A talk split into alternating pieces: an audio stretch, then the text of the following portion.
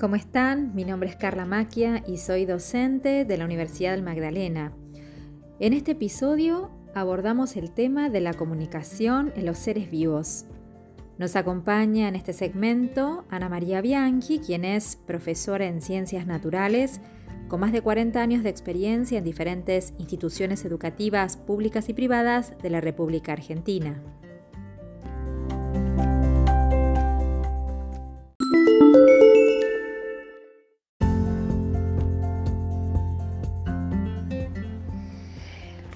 Los seres humanos vivimos en sociedad y sabemos que para mejorarla y mantenerla necesitamos medios de comunicación.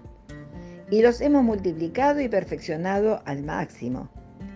En el resto de los seres vivos existen también formas diferentes de comunicación. Por ejemplo, un zorrino emite algunas señales para intimidar a sus enemigos.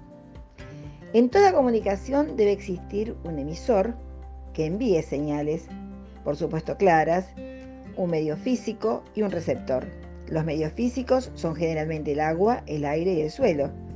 Puede haber otros, como la sangre, en el caso de los endoparásitos. Hay muchos tipos de señales. Hay acústicas, táctiles y químicas. Un ejemplo de señal química lo tenemos en las feromonas eliminadas por las hormigas para señalar el camino hacia el alimento o para alertar sobre un peligro. Hay señales visuales, como por ejemplo en el plumaje de las aves, la luz de las luciérnagas, las rayas de una cebra que son reconocidas por su cría. Los sonidos también son importantes, por ejemplo en insectos como mosquitos y abejas. Es curioso observar en plantas atacadas por insectos cómo ellas emiten moléculas que actúan como neurotransmisores para alertar a otras plantas estas sustancias se parecen al glutamato de los animales. En los animales unicelulares es interesante observar diferentes comportamientos. Por ejemplo, el paramecio, cuando debe reproducirse, se enfrenta a otro paramecio e intercambia el material genético.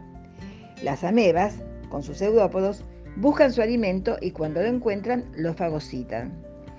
En el caso específico de las células, ellas están capacitadas para recibir los estímulos a través de sus receptores de membrana.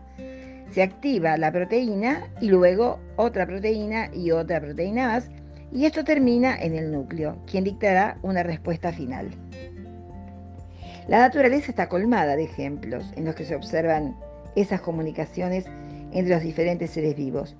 Quizás, si observáramos con mayor atención, podríamos descubrir muchas cosas más como ser el significado del vuelo de una mariposa o un insecto al libar una flor.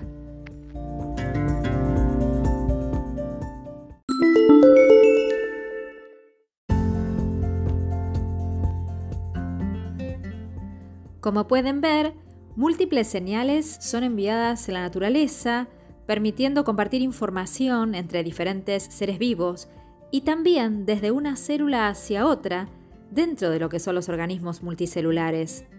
Tal vez solo sea cuestión de estar atentos.